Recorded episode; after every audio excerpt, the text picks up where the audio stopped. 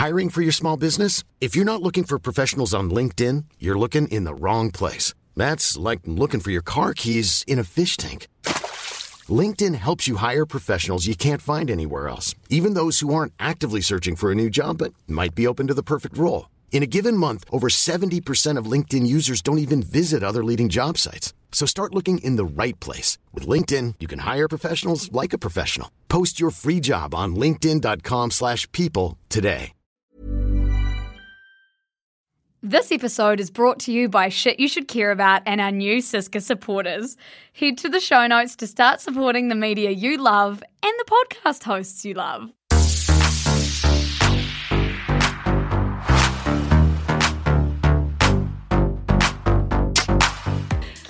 Everyone, and welcome back to your favourite pop culture podcast. We still don't know if it's your favourite, Yeah, but I was still going to say that's a very confident introduction. I think we might say that every week. I definitely say it on the shit show, like, this is your favourite news wrap up. Have no idea if it's the So then when people talk about it subliminally, they're like, Yeah, that my one's my favorite. fave. Yeah. Yeah.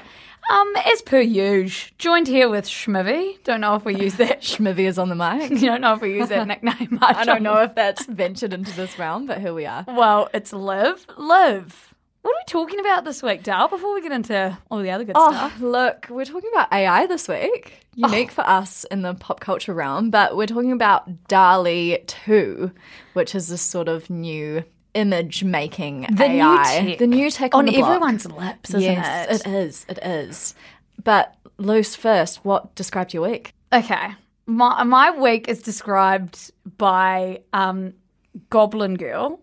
And me I feel like this is like the third time Goblin Girl or Goblin Mode has been the description of the week. But anyway, carry on. Literally. So, but it's more of my like getting out of goblin modes vibe because.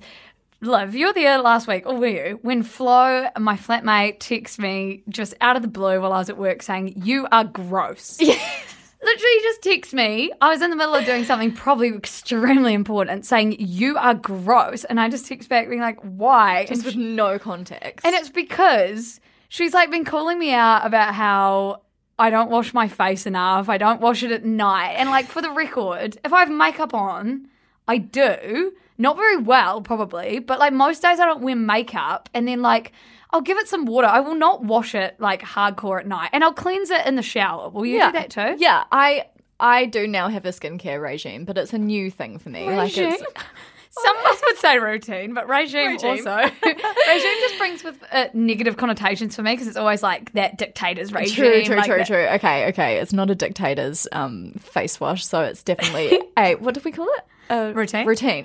Yeah, well, so Flo in the weekend taught me like we're very lucky um, that Harry Styles' beauty brand Pleasing has sent us some things in the past, and I've always just shoved them to the bottom of my drawers because I do not use any beauty stuff. I just it's boring to me, but I'm trying to make it less boring. So Flo taught me how to do all the things. Did and she? I'm in day three. like your big sister teaching you how to wash your face. She's like, and, and I got it wrong for the first ch- first two days because she thought I was joking. So I texted her being like, "So do I moisturize before I put on all the oils?" And Oh. she texts me back with a little emoji that must have meant, "Are you stupid?" But I took it as like, "Yep, moisturize first. And then I told her, and So she's you're like, like, I'm killing this shit. "No, I thought I was killing it." And then I've been doing everything backwards. No, but how funny is it that like, you know, most people with, you know, partners will get cute little texts throughout the day, you know, I hope you're having a good day. You get you, are, gross. And also, it's because apparently I don't like change my sheets enough, and and I put everything in the dish, not the dishwasher, the washing machine together. And so I've also bought a whole lot of new bed threads. I've taken the adult jump and um, bought this gorgeous h- how often do you wash your bed sheets? once a week if I'm good. Oh, that's so much. Once every two weeks if I'm like, if, okay, if the washing machine's all in use over the weekend, Okay, Lucy, you're not gross. No, I know, That's but to her, regular. okay, so she not to absolutely throw under the bus, but No, she we does. love you, Flo, but we love Flo. you she are does. uptight when it comes to cleanliness and chores. She makes um her boyfriend Hayden clean his change his pillowcases every No. two to three days. This is ridiculous because he has greasy hair. Which, to be fair, they've shown me like the marks on it. Anyway, I clean mine every two weeks. Yeah, as literally, a rule. and- that's standard. Yeah, producer Jane aims for every two weeks. Don't always hit it. Don't always hit it. She's got kids. You know? Yeah. And the thing is, like, you know, if I haven't got the sheets that dirty, it just doesn't bother me. I think it's like I have more things in my life, maybe, that I'm like far more interested or worried about. Yeah. That sometimes I appear gross because I don't wash my face all the time or my sheets. I swear I don't smell. Well, I've never thought you were gross. Thank you. It's because me and you are pretty on par. But it's like, Remember when you had ants in your car? just throw me under the bus. yeah. Oh, yeah. I, the to reason be honest, there's still sometimes ends in my the reason Liv doesn't find me gross and the reason we're best best best probably friends. because I'm gross It's because too. we're both like probably low key gross. But I shower anyway. twice a day though. Yeah, It's not good for the environment. maybe like you're like you shouldn't do that. No, but true. It's because of my hair. I take like a two minute shower, so maybe I actually am gross. Nah, okay. Anyway, so my I'm coming out of goblin mode. okay. less, less goblin coming out girl. of your gross girl. um, week. but now I sort of feel heard and seen, so I might go back to it. I think you should. I think there's absolutely nothing wrong with your habits. Okay, sorry, Flo. Anyway, Liv, uh, what describes your week, Dal? Okay. Pain in the least sadistic way. Okay. So, well, Good. I was just having major like screen fatigue and it was almost like painful. You know when you're just like I actually can't look at the screen anymore. Like Yeah. I was absolutely done. So I went for a walk. That was really nice. Went out in nature. And then my flatmates and I went to the piercing shop and I got my nose pierced and then watched my flatmates get their nipples done. And holy fuck, it looked so fucking painful. Like, honestly, Yeah, I watched three of them get it done in a row and I was going last and I was like, thank fuck, I'm just getting my nose done, which was fine. But yeah, so that's what So describes my week. I know, not that nice. No, so goblin girl and pain. Well, we had a Short term pain for long term gain. long term aesthetic gain. Yeah, for All the exactly. piercings, they all look great. Um, but you couldn't pay me to go and get my nipple pierced. No, Ouch. I'm actually really glad you didn't watch that happen. Oh because no, your girl can't even watch The Simpsons get an injection. We know this. We literally know this. Um, so before we get into how fucking catastrophic DALL-E 2 is for illustrators and creators, I'm gonna I'm gonna do a bit of a naughty or nice, just a quick one today, which if you read the newsletter you've heard about, but if you don't, I'm gonna tell you about it anyway, because I think it's a great example of how if cancel culture has to exist, how it should work. I wish it didn't exist, but this is how it should work. So we're talking about Lizzo. Lizzo, Liv uh, last week released a song called Girls. G R R R R R R L S, if you're wanting to Google Very 2022 song. Very 2022. So she released the song, but the version that she released had a term that's derogatory towards people with disabilities. So in the original version of the song, it used the word spaz to indicate that she was going to lose control. Um, this obviously, I think in New Zealand and in Australia and in a lot of Europe, we know the connotations that the word spaz has. But I read a lot about how in the States it's less like they know less about what this word means when it comes when it comes to people with disabilities. Yeah, so I because think, it's from the word spastic, isn't Yes. it? Which means basically people with movement disorders, things like cerebral palsy. Yeah, it's- it's mostly- been, yeah described. It's like a feature of altered muscle performance. Anyway, so people online I think were quite understanding of the difference in like context that Lizzo is from the states.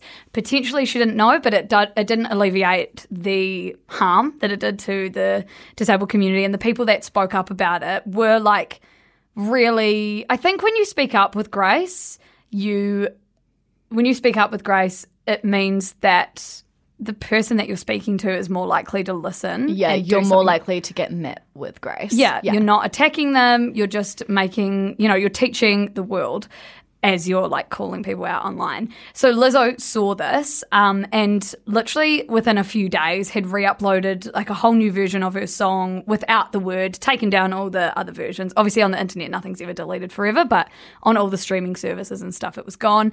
And she and she tweeted out um, a statement which said, It's been brought to my attention that there is a harmful word in my new song, Girls. Let me make one thing clear. I never want to promote derogatory language. As a fat black woman in America, I've had many hurtful words used against me, so I overstand the power words can have. I've never heard um, overstand instead of understand. neither. Whether intentionally or in my case, unintentionally. I'm proud to say there's a new version of Girls with a lyric change. This is the result of me listening and taking action. As an influential artist, I'm dedicated to being a part of the change I've been waiting to see in the world.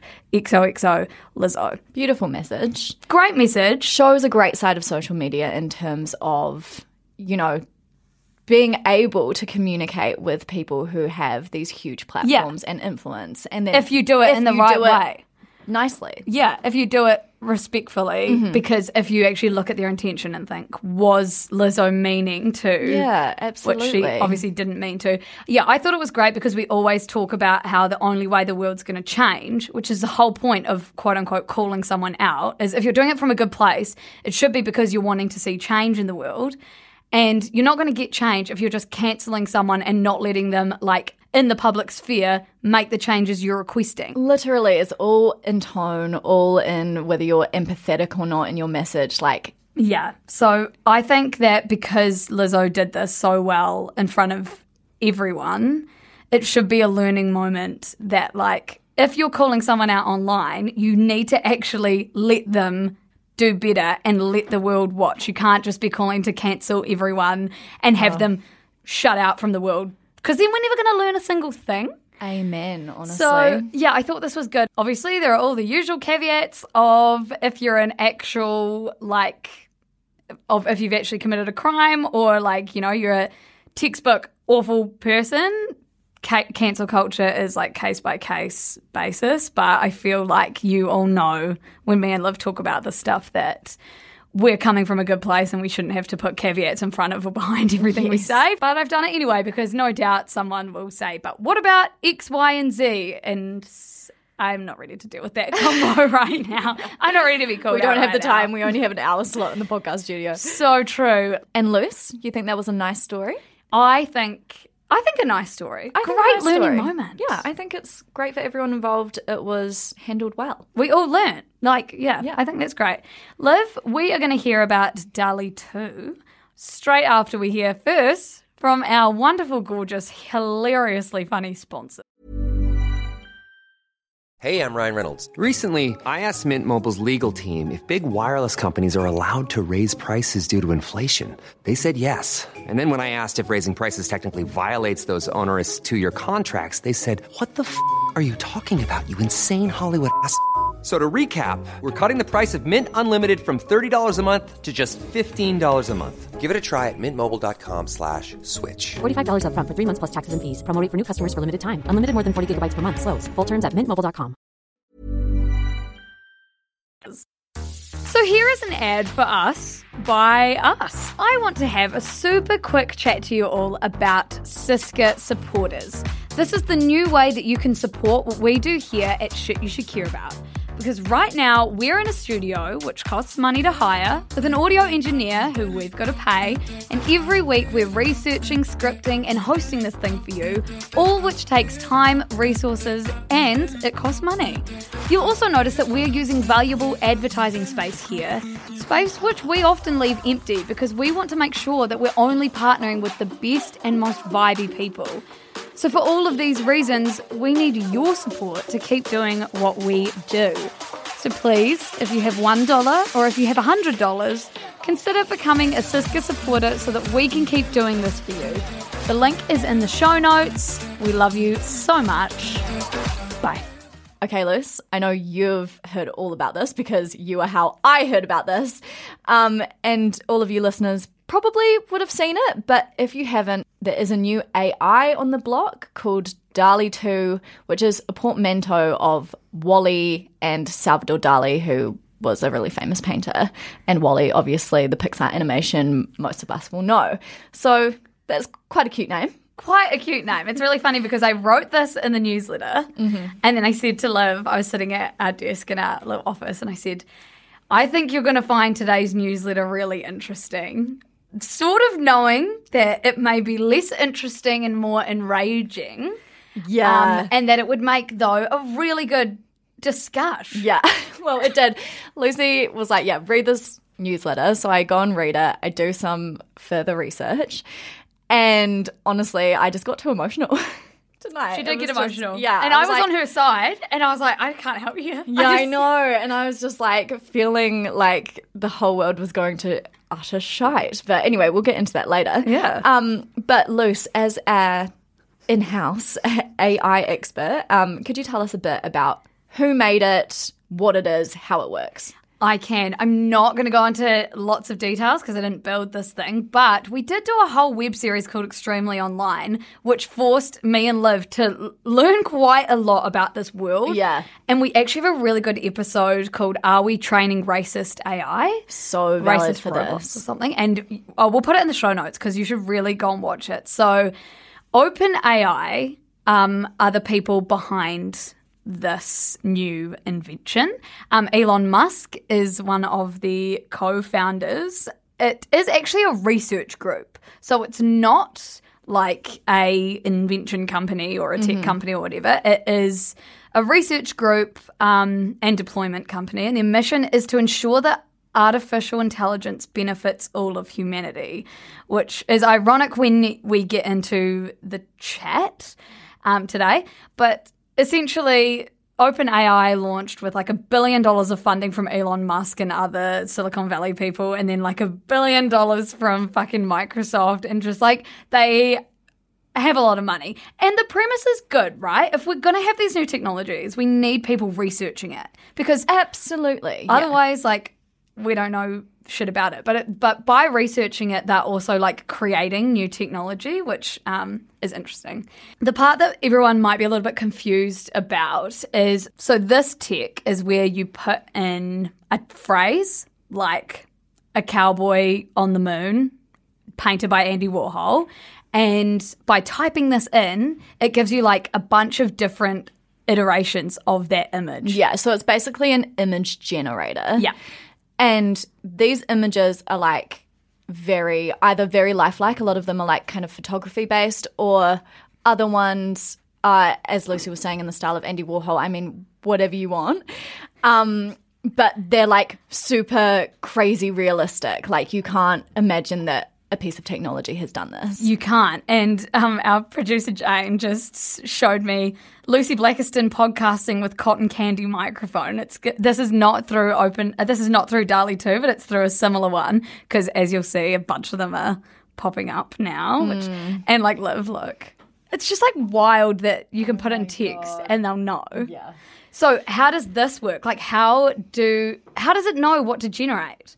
That was what I was literally thinking. Like how the fuck is it this Yeah, smart? how the fuck does this happen? How can it do this? Yeah, and it's just like any other AI. So this tech isn't magic. It has to be trained by something. So like the only way you can generate an image is because this AI has been trained with hundreds and millions of like different images from different artists and all the images that it's been trained with so have been fed to it have labels describing what the image is. So it's got the text label, the image, it's all been fed into this computer system and it's been learned. And then through a process called diffusion, it spews out what is honestly quite quite a jarringly perfect um, Yeah. generation of the text you've typed in.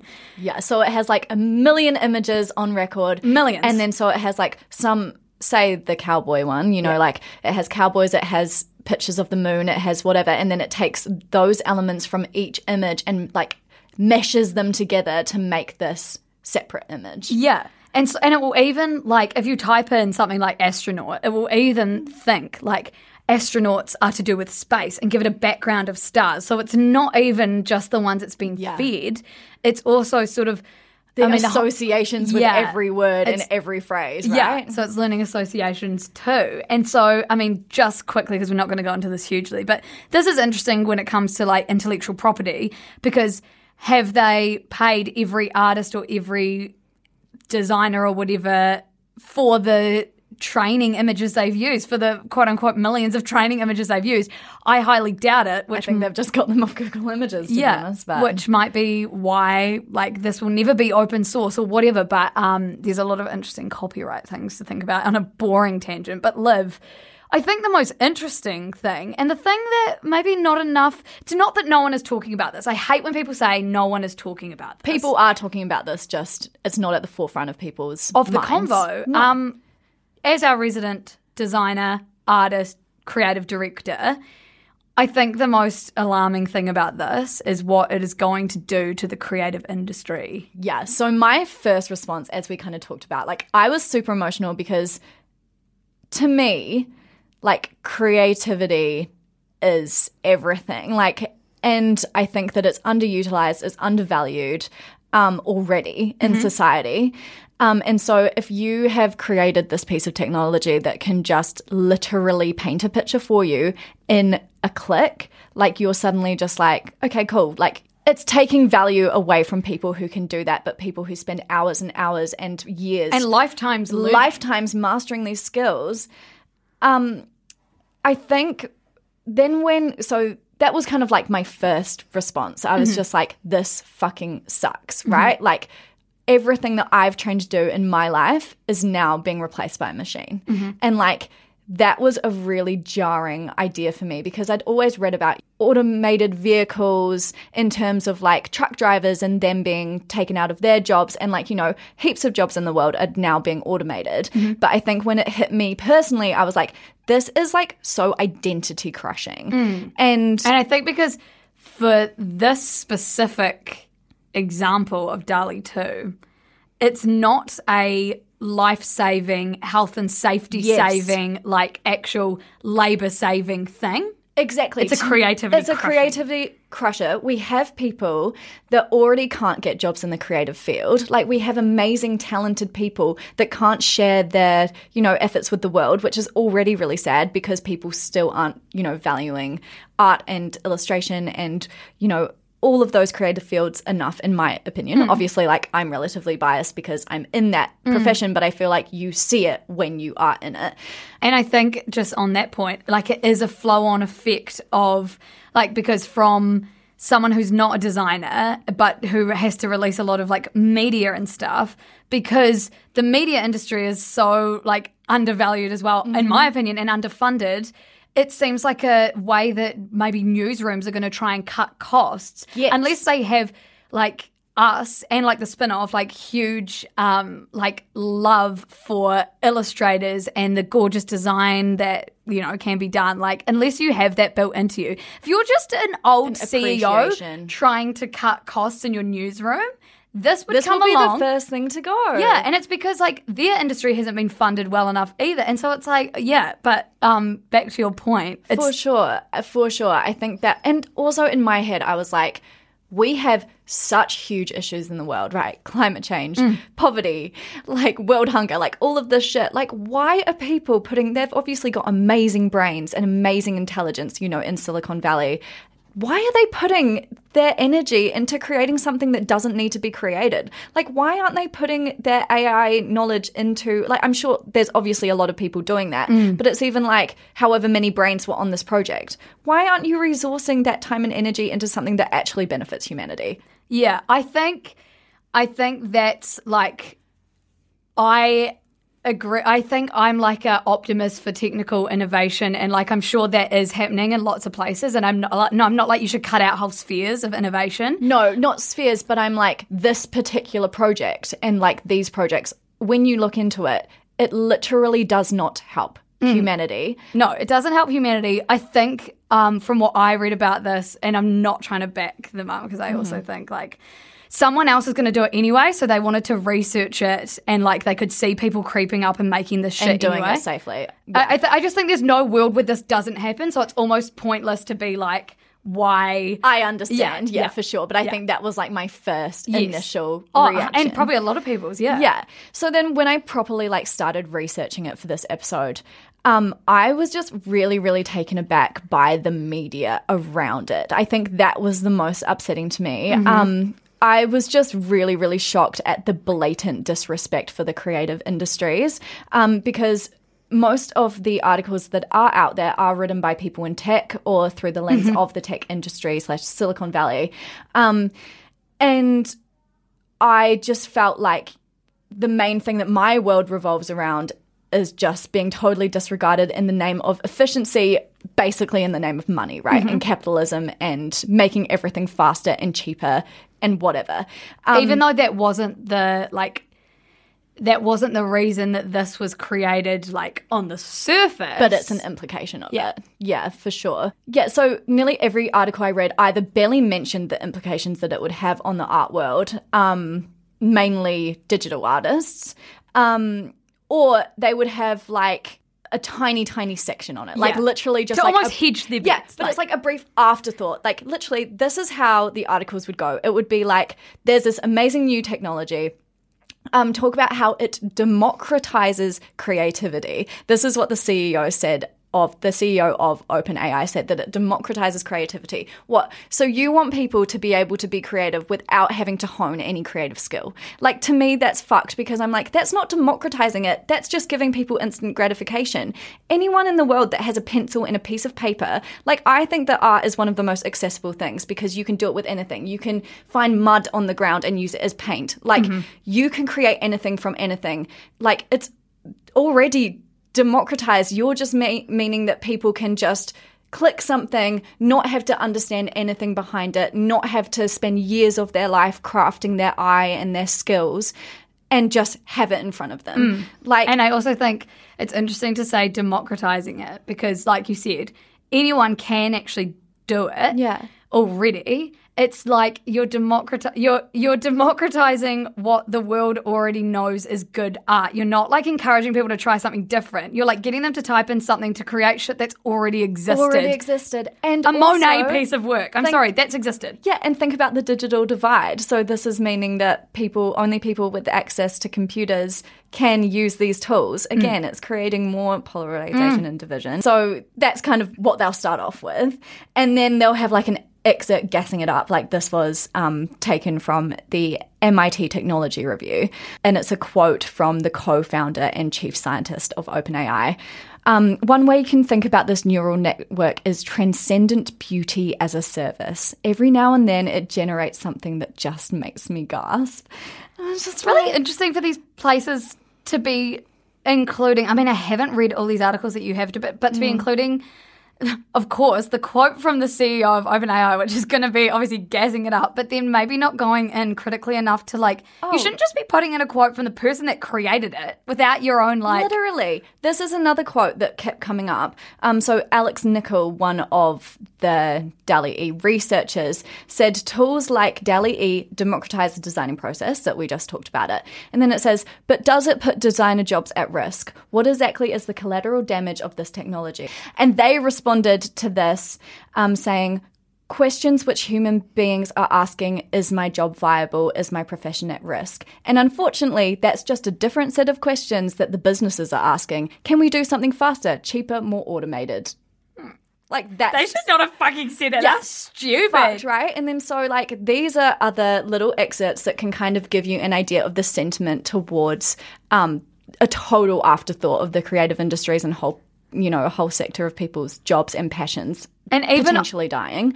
even on their website because I was like, "Have you said anything about creatives Mm. or like whatever?" And again, it's kind of like the article format. Like, Yeah. there was this tiny little Tiny little thing. that said. We recognize that work involving generative models has the potential for significant broad societal impacts. Sorry, recognition, not really enough. Yeah. Um, in the future, we plan to analyze how models like DALI E relate to societal issues like economic impact on certain work processes and professions, the potential for bias. Economical impact Yeah. always. the potential for bias in the model outputs, and the longer term ethical challenges implied by this technology. So that was sort of just saying, like, in the future, we'll analyze We'll this. think about it, but Yeah. we'll make the thing first and Yeah. We should it. say that um, they let people in. For this reason, they've been letting people in at like 400 and then a 1,000 people at a time, letting researchers in because this is built for research. Like, it's probably not going to be, in fact, I don't think it will be released to the public as like an open source API that they can use. It, um, yeah, it's, but I mean, they're still letting people use it. We're still hearing about it. And either, and it will launch a whole lot of copycats Yeah. and either they tried to beat the copycats or it'll encourage copycats. Like we've already seen, there's like probably about 10 or so other ones like this that already exist. Not as good. Totally. Um, this excerpt was from another article, which pushes the sentiment further, which I thought was so fucked. DALI E generated images can be a viable substitute for expensive for expensive stock photos. So, a side note, the stock photo industry will just plummet. Mm. The major factors at play here are speed and scale. As an individual wanting a series of interesting illustrations in a particular style or having 10 ideas for a new logo or a quick banner ad for my social media campaign, I don't want to have an emotional discussion with my designer about their creativity. It doesn't need to be perfect, it just needs to be. These images can be created created at hyper speed, scale, and quantity that humans just are not built to process. It's the worst thing I've ever No, heard in my literally life. Literally the worst thing ever. This is really also really awful. I saw this in a forum discussing Yeah. DALL-E 2, DALL-E 2. Um, AI art will uh, eventually replace human art just like it has replaced humans in chess. That said, this isn't a bad thing. Automating human tasks is never a bad thing. If the human labor is unnecessary, then the human time spent on that labor is wasted. Ultimately, this technology replaces human labor, which grants humans the gift of time. The gift of time to do what? Work on their art because that's what they fucking want to do. Or it grants them the gift of time because you fired them. You they can't make them. money. Well, no one has jobs, but we have time, but we can't fucking survive. Like, sorry, this just absolutely. It's almost laughable. Uh, no, like that, that, them- that this is what like most of the hype around it is saying. Yeah, it's saying like this was the sentiment. It was really hard to find. I will go through some other, you know, kind of more on our side of things and how we we're viewing this. But I think with this, like these excerpts from these articles are just showing that a lot of people just completely miss the point of what art and illustration and everything to do with the visual language is all about. The point of these skills is doing it. It's not even necessarily about the outcome. Like the outcome is often valued, you know, in terms of if you're working in digital media and you need to create a illustration for an article or whatever obviously you're getting paid for the outcome of your illustration. But what like should actually be valued is the love and care human feeling that's put into that illustration or design because that's what makes it valuable right? Mm. Is like if if I'm doing an illustration about friendship and I'm you know I'm ma- I'm making this picture with all of the past friendships in my life and all of the feelings I have towards friendship and then I can communicate that feeling through an image. That's the point of it, mm-hmm. right? Like a computer doesn't have that. Also, like, it's not really about the outcome because, like, it should be fun for you to do the thing that you like doing. Yeah, a hundred percent. And like art is literally like, I just think it's the antidote to this kind of capitalist structure that we're living in. Right? It's always about progress. It's always about getting to the next stage. And art is literally a way of just being like, I'm just going to sit here. I'm going to draw that building for absolutely no reason besides the fact that it makes me feel good. It makes me understand the world I live in. Like it's just a lovely thing to be able to do. And the fact that people have been valuing it enough to pay for it is a beautiful, wonderful thing. And Yeah, I was going like to say the least we can do the least we can do is in this society we live in, be Yeah. it capitalist, like be it whatever, because we do live in a fucking capitalist society, is Yeah. pay good money for this thing. Art isn't like. all about just drawing what's in front of you. Like that's a portion of it, but you have to have like you have to understand the thing. Like for me, drawing a bird, right? I then understand that bird so much better, and I have more appreciation for that bird. And then every time I'm walking through a forest and I see that bird, like I just have more of an emotional connection. Like it's literally a way of understanding the world around you and and appreciating everything around you. That's how I see it, anyway. But there are um, there were some articles that I found, the minority of them, that mirrored kind of this feeling, how I was feeling. Um, so there was a really good Substack newsletter I was going to say they'll all be niche, Yeah. like hard to find. yeah, literally um, by Sasha Chapin. One paragraph of it was like, "Are commercial illustrators screwed?" And then they said, "Yeah, probably, largely." And this really, really sucks. It's easy to wave your hands at the mountain of human jobs that have already been automated and note that this doesn't seem to have stopped humans from finding new things to do with their time. But you're missing a mood here if you value automation for the sake of a human flourishing, but don't spare a moment to consider the non flourishing of those swept aside. Mm. Like, I thought that was so true. And then they go on to say, Can you really feel the futility that someone would experience in this situation? A big chunk of your whole life that has been devoted to mastering this thing. Your brain is filled with a patchwork of millions of minuscule assimilated details that compose your virtuosity. That was a very intense. God, yeah. I, I have no idea what that last line meant. Um, this is, as it should be, a great source of pride. Losing this core component to your identity is probably a sort of mental amputation. That's a great line. Yeah, and then this was all kind of like how satanic is DALL-E two, basically. Yeah. They go on to say, I think it's about 40% satanic. Um, it's kind of like in everything else that happened with civilization, it abruptly displaces individuals for the potential benefit of the whole, which I don't see the benefit of the whole here. Um, it uproots some current ways we find meaning, leaving us to scramble for other ones. And then it goes, it either shifts us closer towards a utopia of unlimited agency or a charnel ground in which we're all apathetic blobs in our comfort pods, keeping happy by an IV drip of designer drugs. Oh. It's just like, it is quite dystopian. Oh, yeah. Um, It's so it's so dystopian. The only thing that like I don't see a world Mm-hmm. where this one, Yeah. DALL-E 2 gets like cuz you're not allowed to use it for commercial use. Mm-hmm. You're not allowed to like use it in your media company Mm-hmm. or whatever. Like the only thing that's keeping me like okay, fine, this is happening because it is happening. Yeah. Is like this cannot get into the hands of anyone because IP. But then also, the thing is, like, it probably will happen. I don't think it will. Do you not think it will? No, I am optimistic that the world is smart enough, well, and that there's not enough, uh, not enough lawyers in the fucking world, Yeah, uh, unless we automate them to like deal with. I mean, I don't know. I'm not Yeah. a fucking predictor of the future. I will say, Yeah. OpenAI's other like they have a language version of this, Mm-hmm. GPT three. You can buy this. It's really expensive, but it like it's similar idea. It can generate whole stories, articles, poetry. Mm-hmm. So that's the same thing. Fucking terrifying. and that is Fucking public. terrifying. Like it's not open source, so you can't get it for free, but you can pay for that. There's also like a thing called Jukebox, which can invent songs if you like know how to do some coding magic and lyrics. That exists. Mm-hmm. Yeah. But I like again am optimistic that those things exist, but they're not going to take over the job of like poets. Yeah. And I think I like although this does scare me, I am like there'll always be a huge community in the world that really values this shit. Yeah. And so it's just like a kind of another chance for us to revive you know, like doing things by hand, like things like, you know, we're seeing a lot of hand knitted stuff. We're seeing a lot of people living a lot slower. We're seeing a lot of people do their own gardening. Just like even this sort of stuff that even though one side of the world is going crazy fast into Yeah. progress or what they call progress and fucking like, you know, The 1% progress. yeah, literally, like there is other people like us, younger people. I was going to say, are starting to.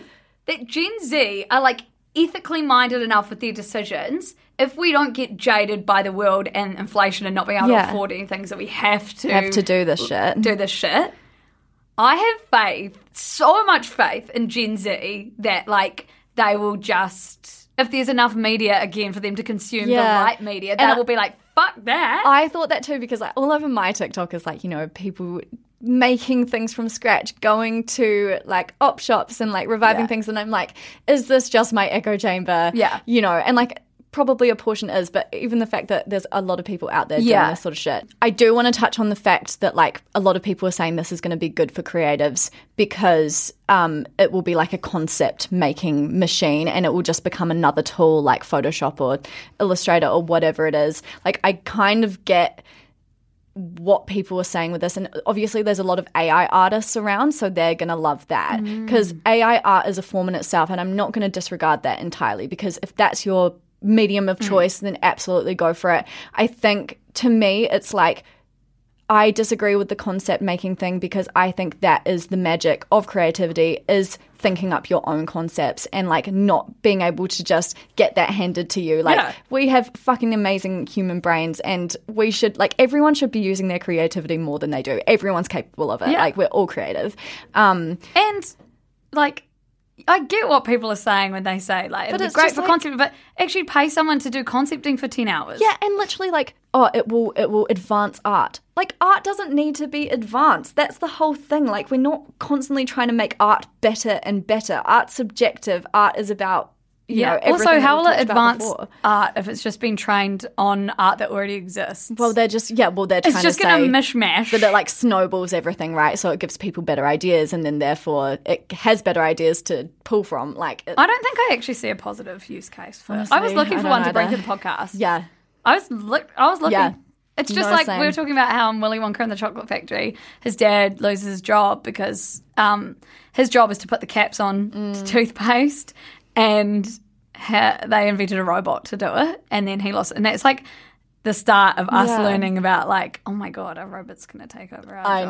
know. And now, who would have ever, ever thought that one thing that you thought no one could do for you, if you have the gift of being able to paint or being able to write a song or write a poem, yeah. Or you have spent decades honing. Yeah, that not even a gift, like, yeah, you've it's learnt- a skill. It's a Yeah. it's something that you've get Worked creative on. for yourself. who would have thought that um, some intelligent tech could come come Oh, freaky, for you? freaky shit. So Truly, if people can think of a positive use case, like let us know. please like if you can think of something good f- about this except for like you getting a laugh or except can't be anything to do with cutting costs or saving money don't want to hear that mm-hmm. don't want to hear that um, but do want to hear if there's like something positive Yeah.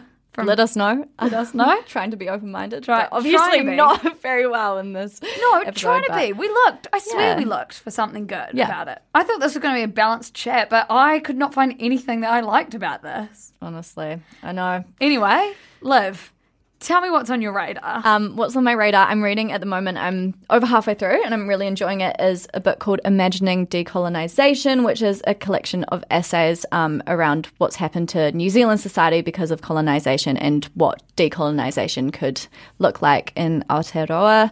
Um, yeah, it's been really educational for me, and I would recommend it. nice What about you, Liz? Um, well, oh, I just want to put you guys all onto something. I've said this to Liv this morning.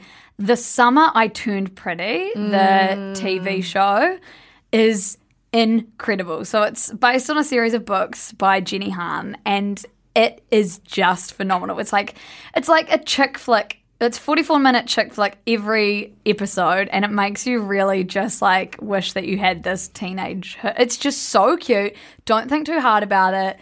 So Just watch and enjoy. and it's like ra- like it's raunchy enough that it shows that they take teenagers seriously. It's not like Right. bubblegum. Like it's actually like so fucking cool. It doesn't shy away from hard themes like like grief and death or like dealing with your parents' divorces. Like it's got everything. Yeah. It's real good. Oh my god, it's so good. Yeah, wait. you I to need watch something it. to replace everything I know about love Yeah. because I just digested that far too fast. I know, I love that. Anyway, Liv and I are off to record our next episode of our Love Island debrief, which you need to go and listen because finally things are starting to sort of happen on Love Island. And as always, what, Liv? Um, we will see you next week. oh, thank you. Thank you. And as always, thank you Thank to you, our producer, Jane. We do Yee. love you, and we do no, we value do. you. I, oh my god, yeah, automated podcast editing. Oh, God. Ruby would actually love